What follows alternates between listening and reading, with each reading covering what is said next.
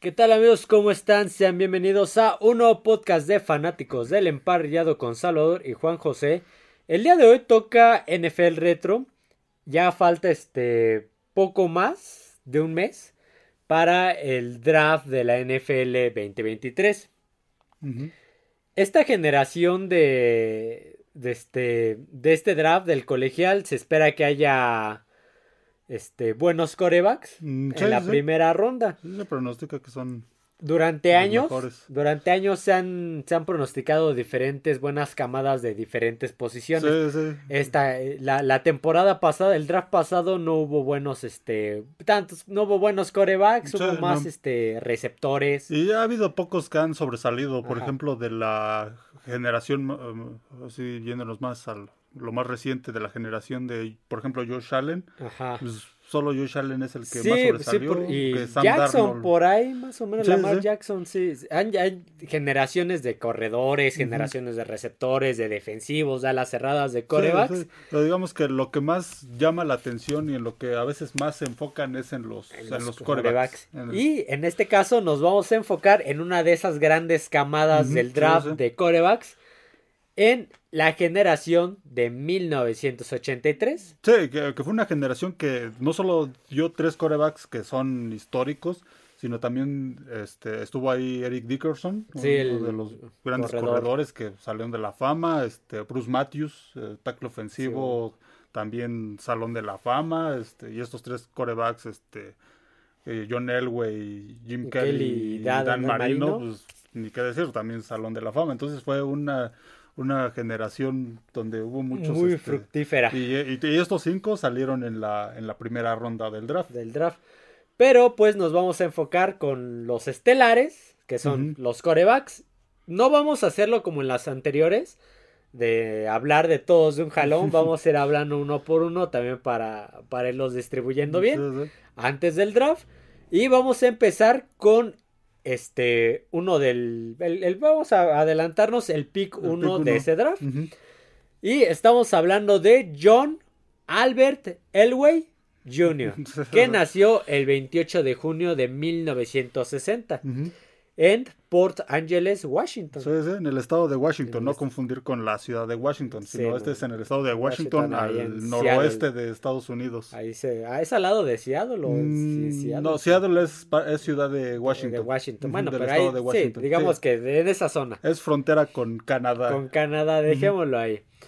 Él estudió en la en el high school en, en la en colinas de Granada, Granada Hills, California. Sí, California. De hecho, llegó ahí porque este, su papá era entrenador de fútbol americano universitario. Sí, Jack este Jack Elway Jack entrenó Elway. a la Universidad de Montana, a la, a la Universidad Estatal de Washington, a los Cougars de Washington State, y se fue a California a la univers- a UCLA.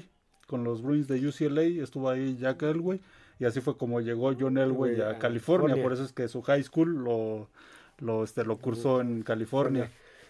Eh, pues se quedó eh, ahí.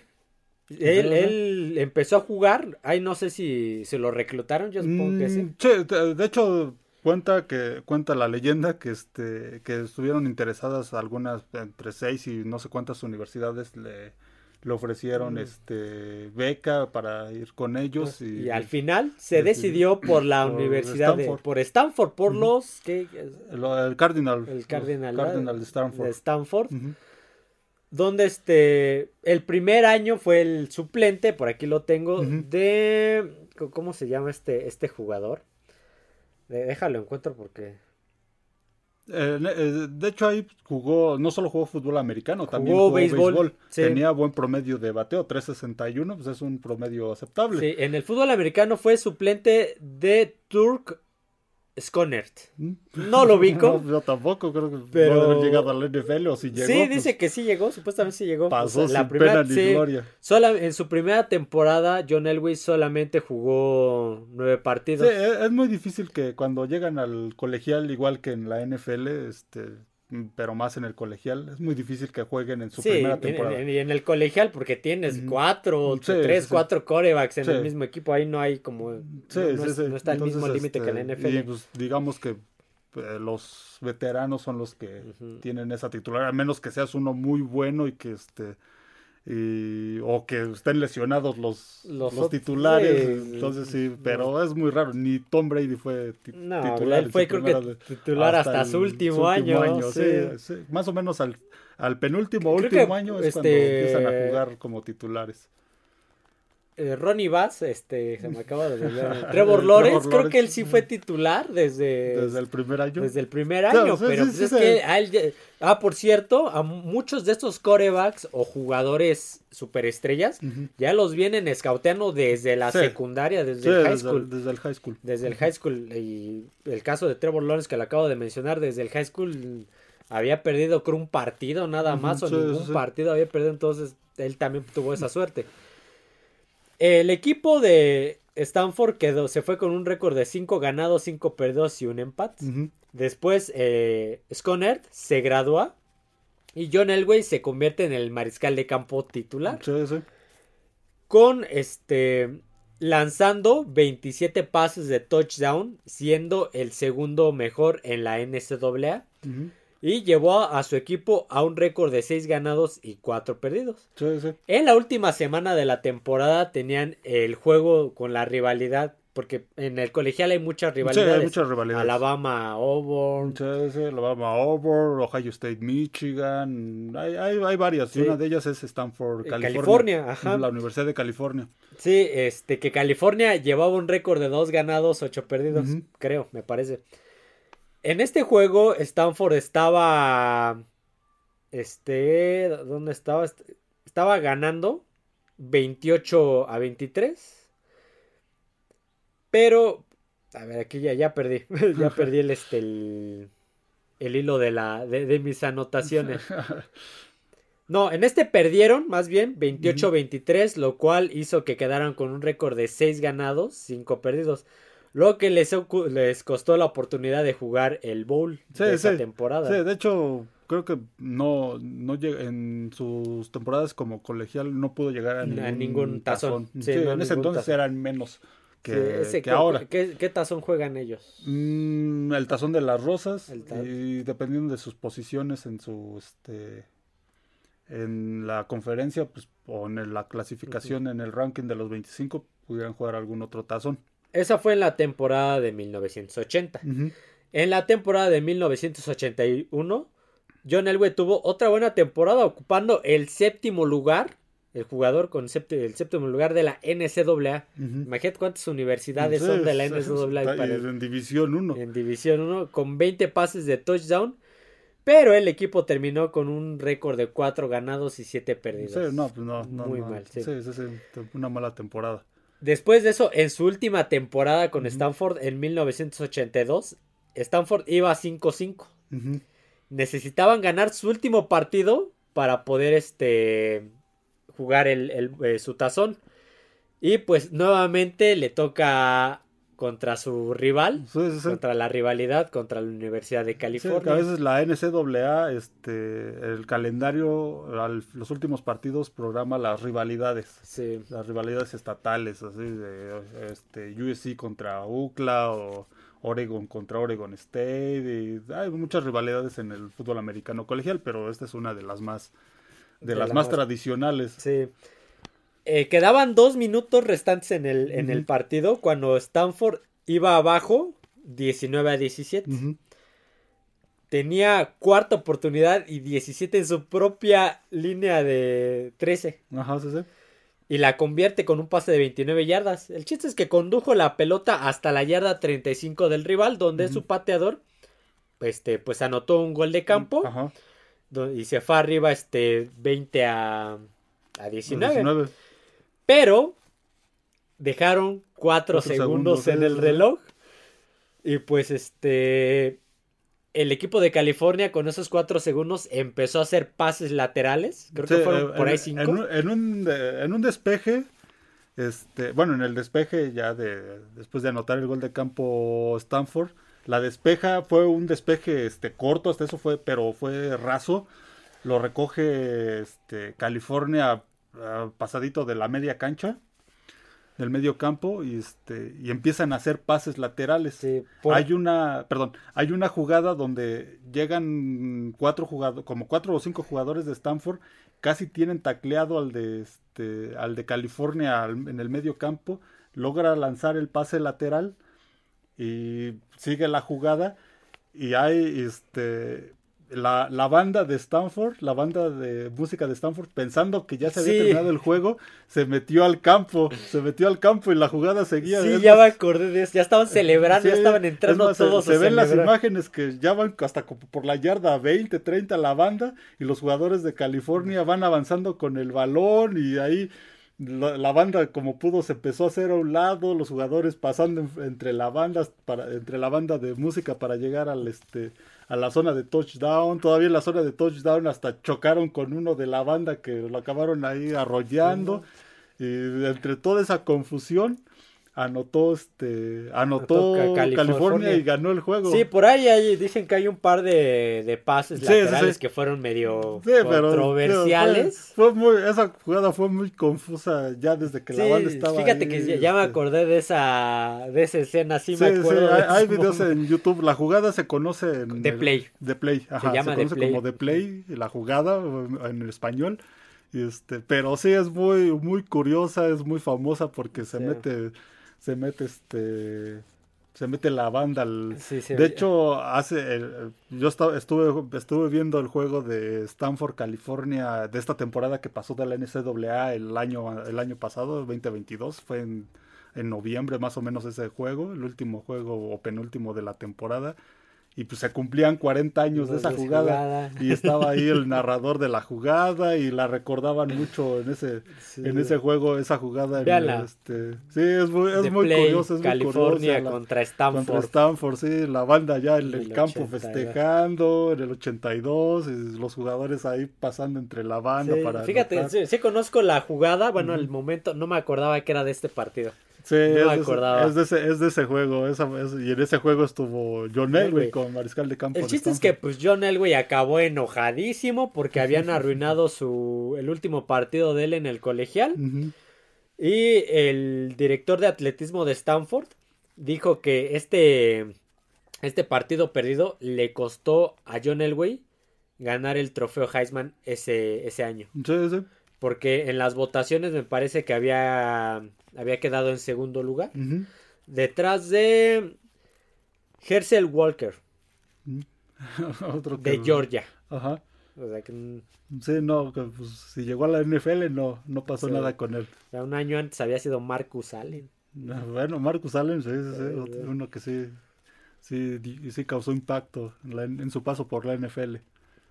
Entonces, pues, pero aún así, era un jugador que llamaba mucho, llamó tanto la atención que tío, era un atleta que practicaba dos deportes, era bueno en los dos, en béisbol y en fútbol americano. De hecho, en béisbol, este, ya para ese, para el 82, en la primavera del 82. Lo habían fichado Lo draftearon los Yankees. Los Yankees, de, Nueva, York. De hecho, por aquí lo tengo, le habían dado un, un bono de 150 mil dólares por jugar en la la corta temporada, este... Sí, jugó, jugó, no, no, no, llegó a jugar con ellos en, en, las grandes ligas, jugó en este, en sus, lo que le llaman hoy en día sus sucursales, este, en la primavera, este, este, esperando subir, pero este, pues los Yankees ya lo tenían este, considerado. Los, los equipos de las grandes ligas cuando draftean jugadores no, no inmediatamente lo suben a su primer equipo, a excepción de que sean muy, muy buenos a veces pues,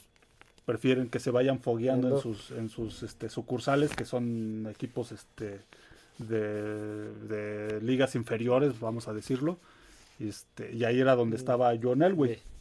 Fíjate, para acabar con su carrera por, el, por Stanford, por su paso por Stanford, completó 774 pases Tuvo 9.349 yardas, 77 touchdowns, 39 intercepciones, más 5 touchdowns por, este, por tierra, pero tuvo un récord negativo de 20 ganados, 23 perdidos durante Su, su, titularidad. Sí, digamos que individualmente era muy bueno, el problema era este, que el equipo de Stanford pues, no, este, no era muy bueno en ese entonces. Sí, eh, tenía casi todos los récords del Pac-10 de pases de ofensiva total. Ganó los honores del jugador del año en el Pac-10. All American de, de ese año, estuvo el segundo de la votación del trofeo Heisman. Eh, adelantándome ya varios años, en el 2000 fue inducido al Salón de la Fama del Fútbol Americano Universitario. Sí, sí, sí. Entonces, pues como le decimos, fue ya había sido fichado por este... Ah, bueno, habría que decir que, que, se graduó en economía ah, en la Universidad de Stanford. Sí, obtuvo el título en economía en la Universidad de Stanford, que pues no es cualquier cosa, sobre todo en esa universidad, que es una de las de las más prestigiosas, no solo en deportes, sino también académicamente de, de, este, de Estados Unidos, la Universidad de, de Stanford. Entonces, pues, un título en economía, pues digamos que es este vale mucho.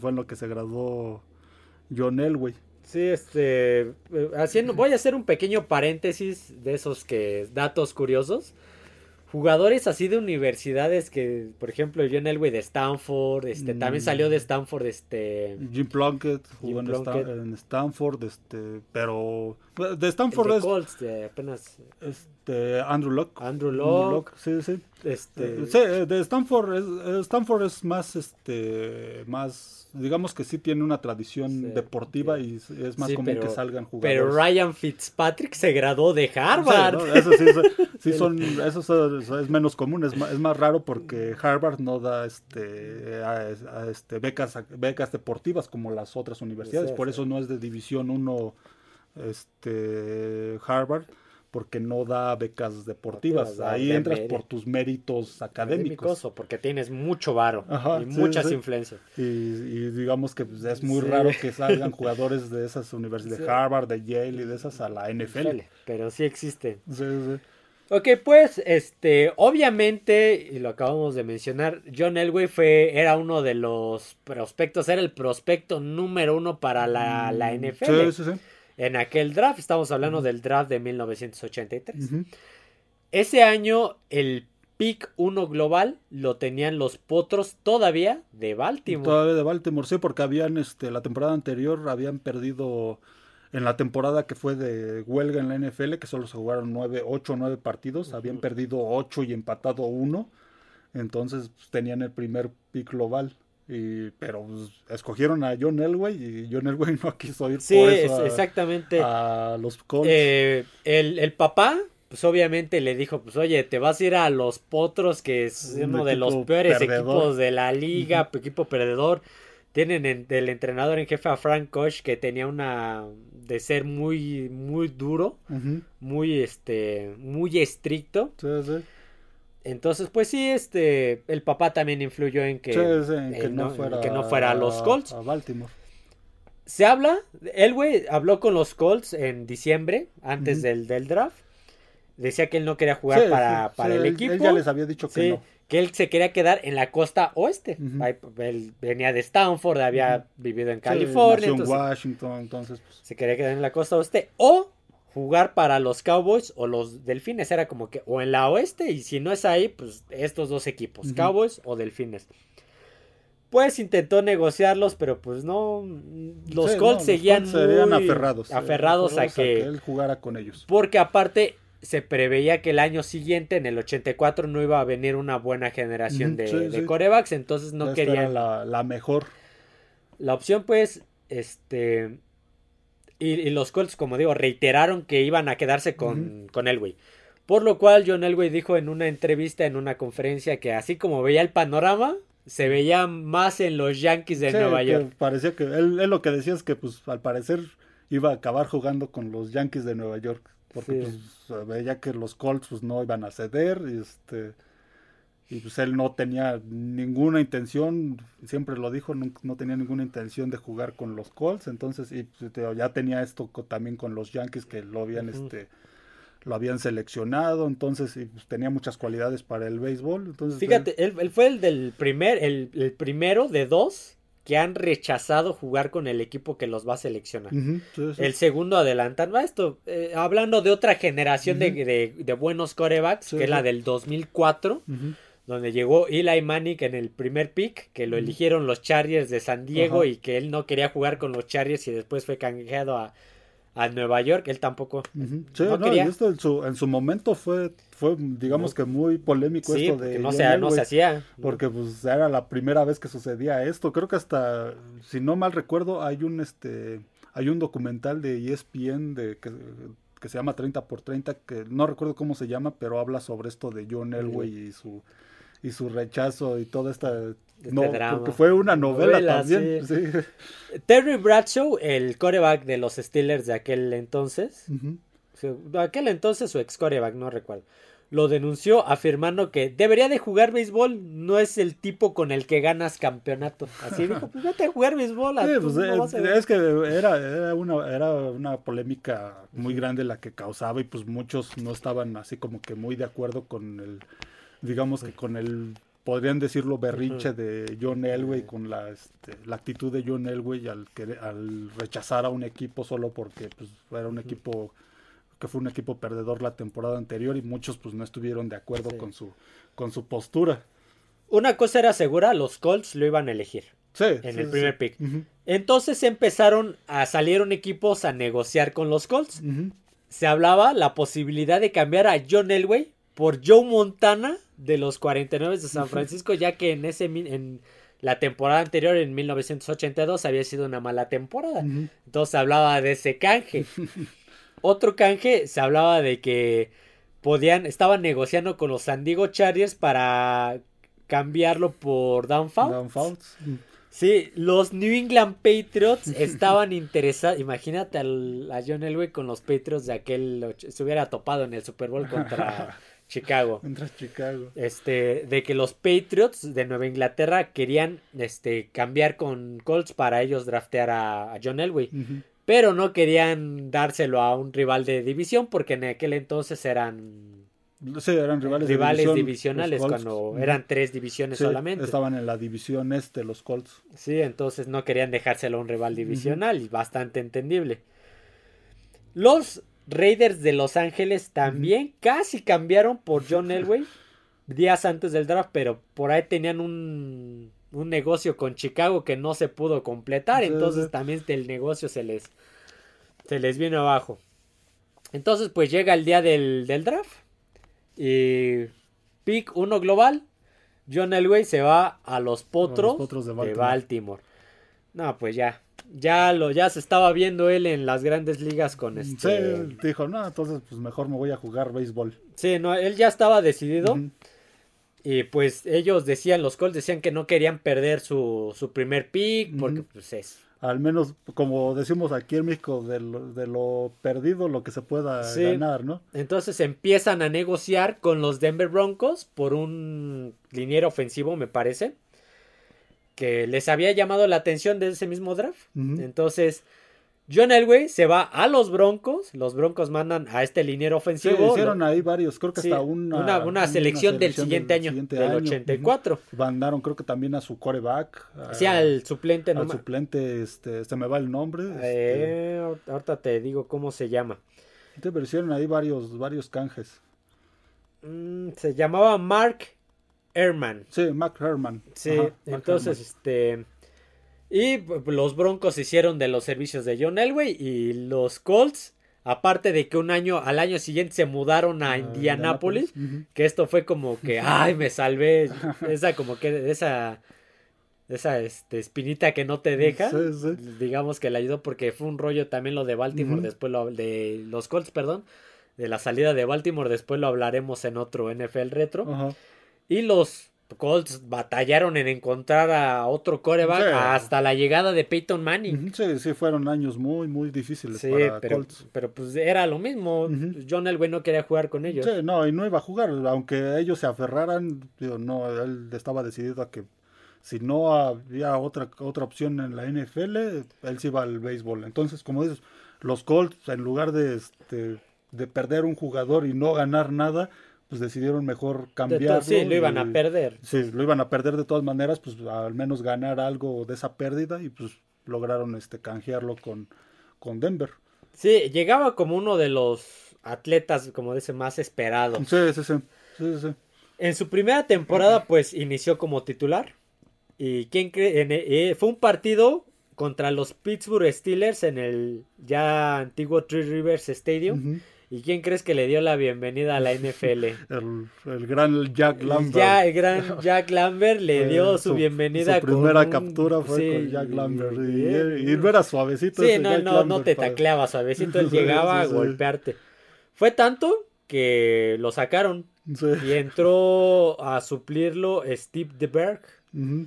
Fue, y pues ganó el partido. Sí, Le ganó a los Steelers el suplente después Sí, del es- golpazo. esa primera temporada le costó mucho trabajo, recibió muchas críticas de la prensa de Denver, este, pues, muchos criticaban a Denver también que por este por, las que invirtieron tanto en este en este en este muchacho y pues no está No. pasando nada con él. Sí, el, segundo partido que fue contra, justamente contra los potros de. Baltimore, que fue en Baltimore, dice, es la única vez que, que John Elway jugó en Baltimore. No sé, eso. Este, entró nuevamente como, como titular, pero nuevamente no, no tuvo lo esperado y entra eh, nuevamente Steve DeBerg Ujú, y saca el partido, por lo cual al suplente le dan la titularidad Sí, sí. desde, desde ese momento. Sí, sí, no, no brilló desde el principio. sin embargo, ¿no? se lesiona Steve Ujú, DeBerg ujú. y es cuando John Elway pues retoma el, el- la titularidad. titularidad. Ujú. Pero sí les costó mucho trabajo y no es hasta la temporada de 1986 cuando ya empieza lo grande. Sí, sí. ¿Ya tienes alguna estadística de ese año? No, de hecho, en este su el- la, el pri- la primera vez que tuvo era uno de los maestros del regreso, de los Sí. regresos, y la primera vez que tuvo un regreso fue en el 83, precisamente contra los Colts iban perdiendo Ya. 19-0 y lo acabaron ganando 21 a 19 en el último cuarto, faltando minutos para terminar el, el juego. Ese fue el, el primer regreso, de su carrera, precisamente contra los, los, los Colts en el 83. Y ahí, de ahí fue este fue fue en- a la alza su, su carrera. Digo, la, la primera temporada fue mala, como decíamos, pero poco a poco se fue asentando y, este, y, pues fue demostrando lo que, Lo, lo lo que, vale. se esperaba. Sí, sí, digo, empezó, ese fue su primer regreso en la, en la NFL, ese juego. Sí, pero te ya pasándonos, brincándonos, brincándonos hasta 1986, John Elway llevó a los Broncos a disputar el Super Bowl 21 después de derrotar a los Cleveland Browns Sí, sí. en la famosa jugada que ya hablamos de, De- de The Drive. uno, otro de sus regresos, Sí. de- del más famoso. En un lapso de 5 minutos cinco con 2 minutos. segundos Desde su, avanzando 98 Sí, yardas. desde la yarda su- dos. Desde su yarda 2. para empatar el juego. Sí. Sí, sí, ahí tuvo, ganarlo fue una serie ofensiva de 15 jugadas. Tuvieron un, este, un tercera y 18 al- en el medio campo y lanzó un pase de, ver- de 20 yardas para mantener viva la, la, este, la serie ofensiva. Acabaron empatando ese juego 20 a 20 y en tiempo extra lo, lo lo ganaron. Ese es uno de los regresos más míticos, Sí. no solo de Denver, sino de la NFL. Sí, que hablamos de él en el- los finales de conferencia, sí. las mejores finales de conferencia. Y pues llegó al Super Bowl contra los Gigantes de Nueva York, donde iban ganando 10 a 7.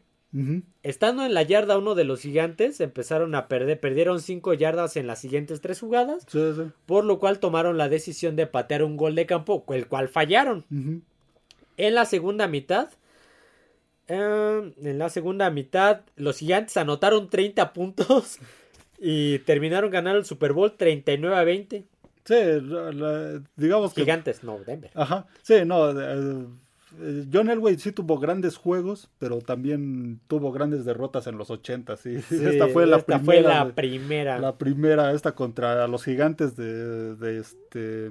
Eh, Creo que en ese momento el entrenador era este Bill Parcells. Bill Parcell, Bill Belichick era el Era coordinador, el coordinador defensivo. defensivo, sí, exactamente. por ahí este había un tal Lawrence Taylor, no sé si le sí, suena. exactamente, Lawrence Taylor, que de la famosa lesión de Tyson. de Utah Eisman. Era, era una bestia. Sí, pero- sí, y era un gran equipo ese de los gigantes. El Sí. mariscal de campo era Sims, Phil Sims. Phil Sims, pero pues aquí la defensiva fue lo que lo que, sí, pues, lo que le ayudó, le a, ayudó a- a Gigantes. y pues esta fue la primera de, de- de varias. Sí, sí. En el siguiente año, en la temporada de 1987, John Elway fue seleccionado para el Pro Bowl de la AFC y ganó el MVP de la liga. Nuevamente lideraría a los Broncos a la final de conferencia nuevamente contra los Browns. Sí, sí. Eh, en otra, otra jugada muy famosa que es de fumble. De fumble, donde los Browns tenían el, la posesión, el tiempo y la zona del campo para anotar y empatar. Y a dos yardas de, anotar, balón suelto y, lo recupera Denver, y, se acabó. Llegan al Super Bowl.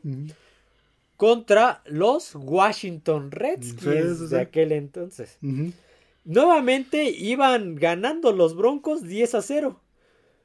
Este, en el primer cuarto. Pero en el segundo cuarto los Redskins de repente regresaron. Ya después eh, iban con 35 puntos. Y terminaron ganando el Super Bowl los Washington Redskins 42 a 10. Sí, o sea, volvieron a dejar a los Broncos en los 10 puntos que habían anotado. sí, le tocó, le tocaron grandes equipos en, en el Super Bowl. Que ya decías gigantes, ahora Redskins, que ese fue el, este, uno de sus Super Bowls que ganaron, de sus tres Super Bowls que ganaron en esa época. Este también, eh, John Elway se convirtió en el primer mariscal de campo en atrapar un pase en mm, el Super Bowl, en este juego. Sí, era un mariscal de campo que también tenía mucha agilidad para correr. Sí, pues eh, si fue beisbolista, bueno, si también se le daba el béisbol. Y pues bueno, segundo Super Bowl que juega, seguido, segundo Super Bowl que pierde. Después de un récord de 8-8 en la siguiente temporada, este, llevaría, eh, o sea, no, no hubo Super Bowl, sino fue hasta la temporada de 1989 nuevamente contra en la final de conferencia, llegaron a la final de conferencia nuevamente contra los Browns de Cleveland. Aquí no hubo una jugada mítica, pero les volvió a dar en la Sí, no, no, no fue un partido tan excepcional como los anteriores. Esta vez el resultado fue, fue mayor. No, no, hubo así nada. Pero Nada relevante, solo que pues era la tercera vez que se enfrentaban. y la tercera vez que. En un lapso de pocos años. De cuatro. Y llegarían al Super Bowl 24. ¿Sí el 24? Mm, no, así. Ah, Creo que sí. Bueno, el chiste es que este, en esta ocasión se iban a enfrentar a unos tales 49 de San Francisco. con un tal Joe Montana. Con un tal Joe Montana. Sí, de puros equipos difíciles le tocaron a aquí, aquí lo relevante de este Super Bowl nada más fue que perdieron 55 a 10. Nuevamente la maldición de los 10 puntos. Cada vez iba aumentando más el, marcador. Y el único touchdown que tuvo Denver fue un acarreo de 3 yardas por él. Sí, sí, creo que era, era bueno en los acarreos. Tuvo, su rendimiento fue 10 pases completos de 26, 108 yardas este, sin pase de touchdown y dos intercepciones. Sí, hasta esa década de los 80 era, este, estaba teniendo una buena carrera, pero pues en el Super Bowl era donde simplemente pues no, no, lograba, no podía. No, podía, pero fuera de eso su carrera era muy, muy, este, muy aceptable, muy, muy buena. Pues llevar a un equipo a tres Super Bowls, pues no, no, no cualquiera. Entonces era, muy relevante. Y perdió contra tres grandes en sus mejores épocas. Exactamente, los Redskins de Joe Gibbs, este, los gigantes de Parcells, los 49, pues ni se diga, de Bill Walsh y Joe Montana. Tardó ocho años en volver a regresar al Super Bowl en la temporada de 1997. Sí, ya, ya en sus últimos años. Sí. En sus últimos años. Él había venido a México en la pretemporada y se había lesionado. Pero pues regresó 19 días después de su lesión. El chiste es que avanzó al Super Bowl donde enfrentarían a los campeones defensores, los empacadores de Green Bay, de Brett Favre.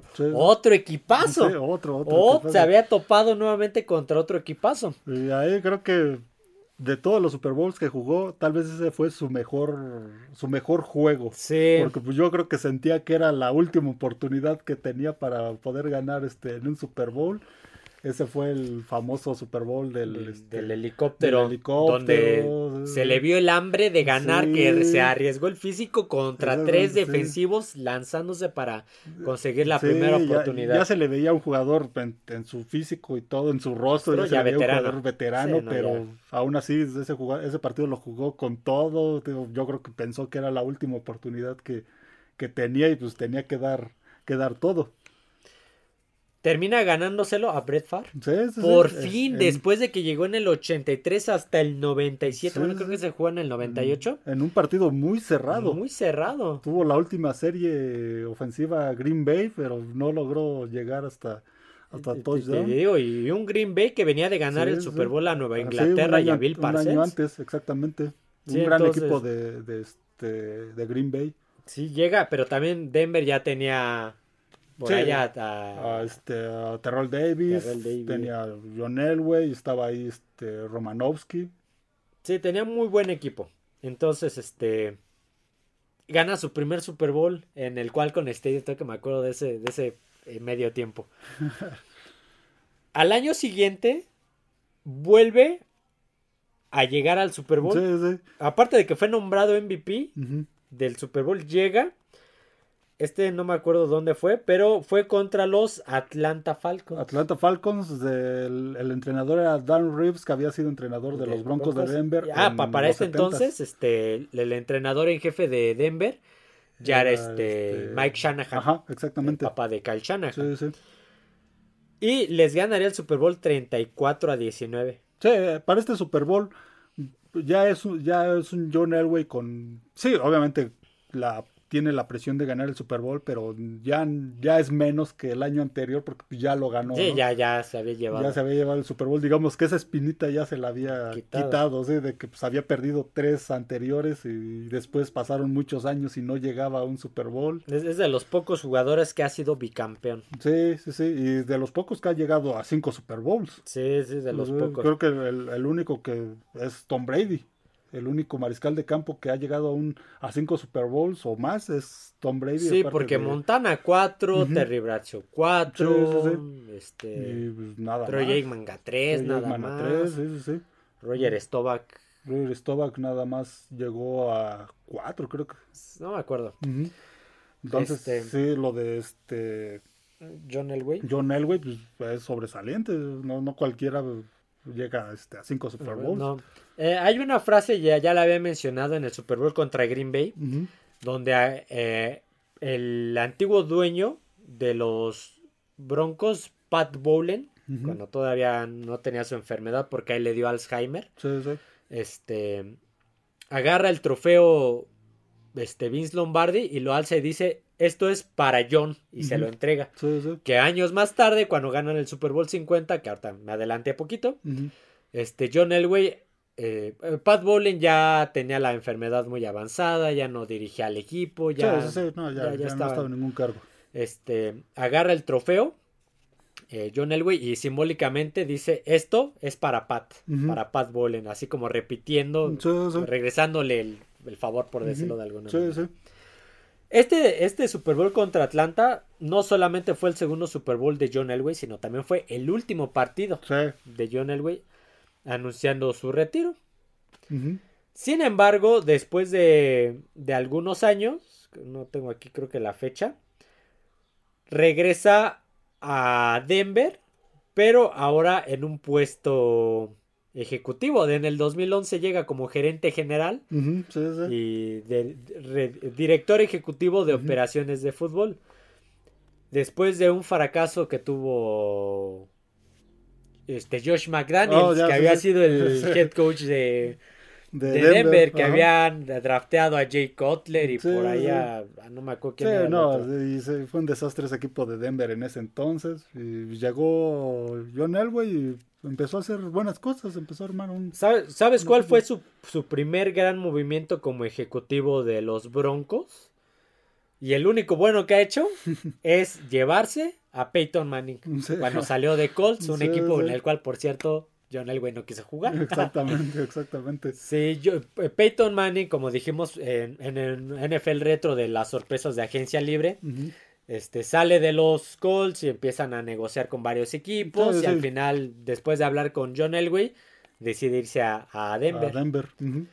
Y empiezan a, a, a draftear, este, a, bueno, a reclutar a varios jugadores, no solamente a Peyton Manning, se empiezan a llevar a TJ Ward, a Kip Talib, a DeMarcus Ware, el, eh, empiezan con John Fox, su primer este, head coach.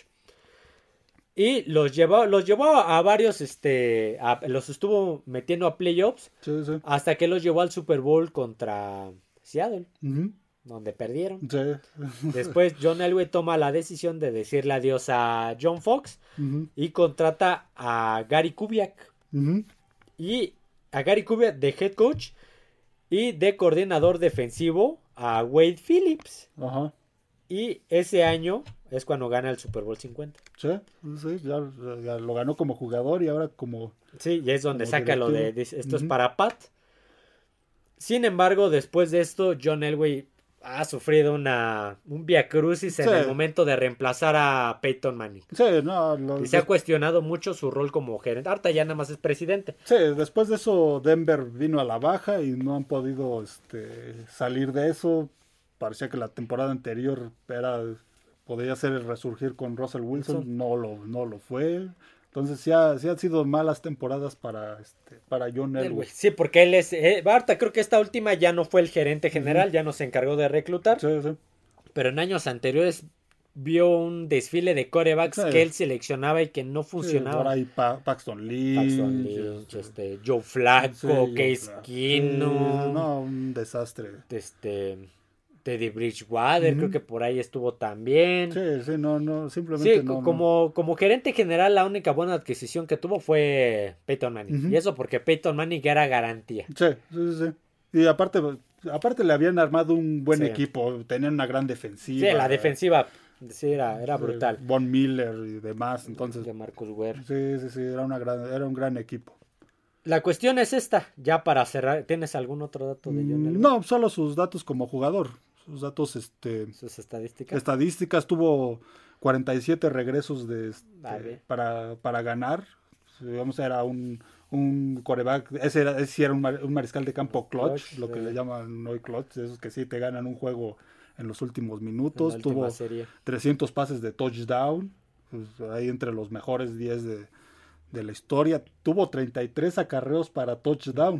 Ve. que es- y el pase completo que ya mencionabas. Este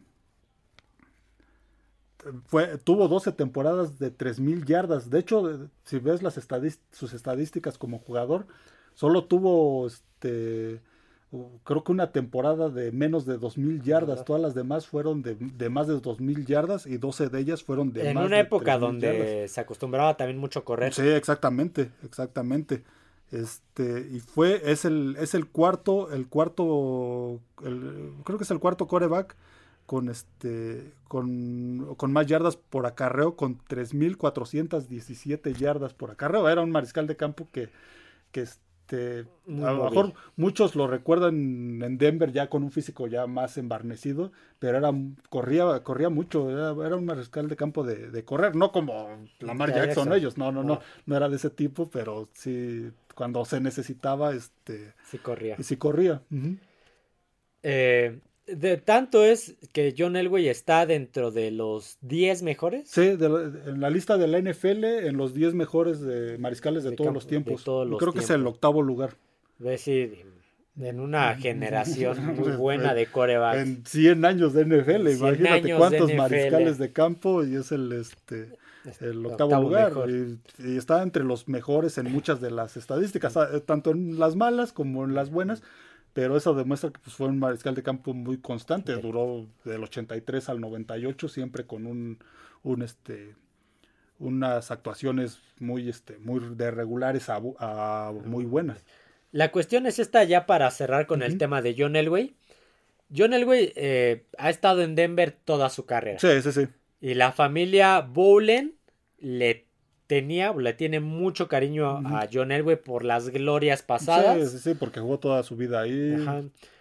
La cuestión es que, pues ya lo- la familia Bowling ya no es dueña Sí, no, de no. los Broncos. No. ¿Quién sabe si la familia Walton, que es la nueva, los nuevos dueños, Ujú.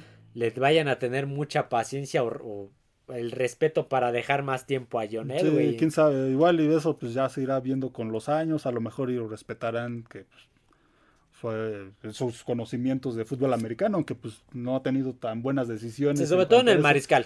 Sobre, Sobre todo en el mariscal, Pero a lo mejor siendo el uno. eh, de ese lado pues lo respetarán y lo conservarán, pero pues quién sabe, ya se verá en los siguientes años. Pues, de- Eh, eso pues ya son temas administrativos y a lo mejor pues ahí digamos que ya lo toman las, la, la familia actual dueña de los Broncos de Denver, ya tomará esas decisiones con cabeza más fría, como son los empresarios, ¿no? Sí, porque a él, a, a él no lo corrían por el cariño que le tenía a la familia Bullock, Sí, sí, pero sí. pues aquí ya no son ellos. Sí, sí, sí. Es quién sabe qué vaya a pasar. A John Elway, por cierto, le tocó jugar con los dos uniformes. Sí, sí, Con- exactamente. con el uniforme anaranjado chistoso con Sí, el sí. Casco azul casco con la, azul un poco más claro con la D. la D y el, el- el- el bronco. Y le tocó jugar con el jersey azul, con Sí, el casco ya azul marino y el, bronco. El logo, el logo diferente, ya, ca- ya ca- cuando cambiaron su imagen. Ya más actual. Sí, sí, la que, hoy- la que conocemos hoy en día. Sí, este, esta es hasta aquí, creo que es la historia de John Elway, el primer mariscal de campo que se negó a jugar con el equipo que lo había drafteado, Sí, es Una polémica. Una gran polémica en ese entonces. de los pocos mariscales que han jugado cinco Super Bowls Sí. y que el, de los pocos que han sido bicampeones, porque no cualquiera, ni Patrick Mahomes ha podido ser bicampeón. y de hecho por ahí hay un dato que también leí que este hay pocos mariscales, bueno, hay varios mariscales que han sido escogidos en este en el primer pick de este del draft, el primer pick global del draft. Uno de ellos fue oh, John Elway, ya que mencionamos, Terry Bradshaw y Troy Aikman. Esos tres son los únicos que han sido seleccionados este, en el primer pick global en la posición de mariscal de campo que han ido al Salón de la Fama esos, esos tres mariscales de campo. Entonces, eh, como decíamos, no, no porque sean el primer pick global significa que van a ser muy buenos. Ha, ha habido otros mariscales de campo que han sido este, seleccionados en el primer pick global y pues no ha pasado Ah, nada con Peyton ellos. Manning, sí. Pero este, en este caso, Manning es muy este, bueno. Eh, John Elway, digamos que es de los pocos que han logrado Sí, llegar al. Salón de la Fama como este ma- mariscal de campo seleccionado en el primer Sí, Peyton. Manning ya está en el Salón de la Mm, Fama. él sí, también fue uno- también. Sí, no, pero ya después se vienen los David Carr, Sí, los Carson Palmer, los. Jamarco Russell. Sam Bradford, Cam Newton, una sí. infinidad. Ese, creo que ese es tema para el antes. El NFL retro antes del draft es de eso, de lo que habíamos platicado. Eh, pues es John Elway, su paso por Stanford, su paso por Denver, y esa es la historia de este gran mariscal de campo. Sí, sí, sí, Así los que- mejores. Al menos yo tuve la fortuna de verlo en sus últimos años, pero todavía a un gran nivel. Sea, pues yo vi el, tengo que me acuerdo del Super Bowl contra Green Bay, es de mis me- mejores recuerdos Sí, que tengo. sí. Me acuerdo más del medio tiempo que del helicóptero, no te voy a mentir.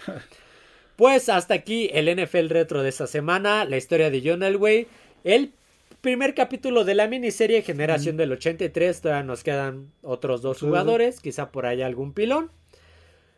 Eh, espero que les haya gustado este primer capítulo. No olviden seguirnos en redes sociales, en este caso Twitter como F de Emparrillado, suscribirse a YouTube, darle like al podcast, comentar y seguirnos en las demás plataformas como lo es Spotify, Amazon Music y Apple Podcast. Que bueno, eso será todo amigos. Nos vemos. Adiós a todos.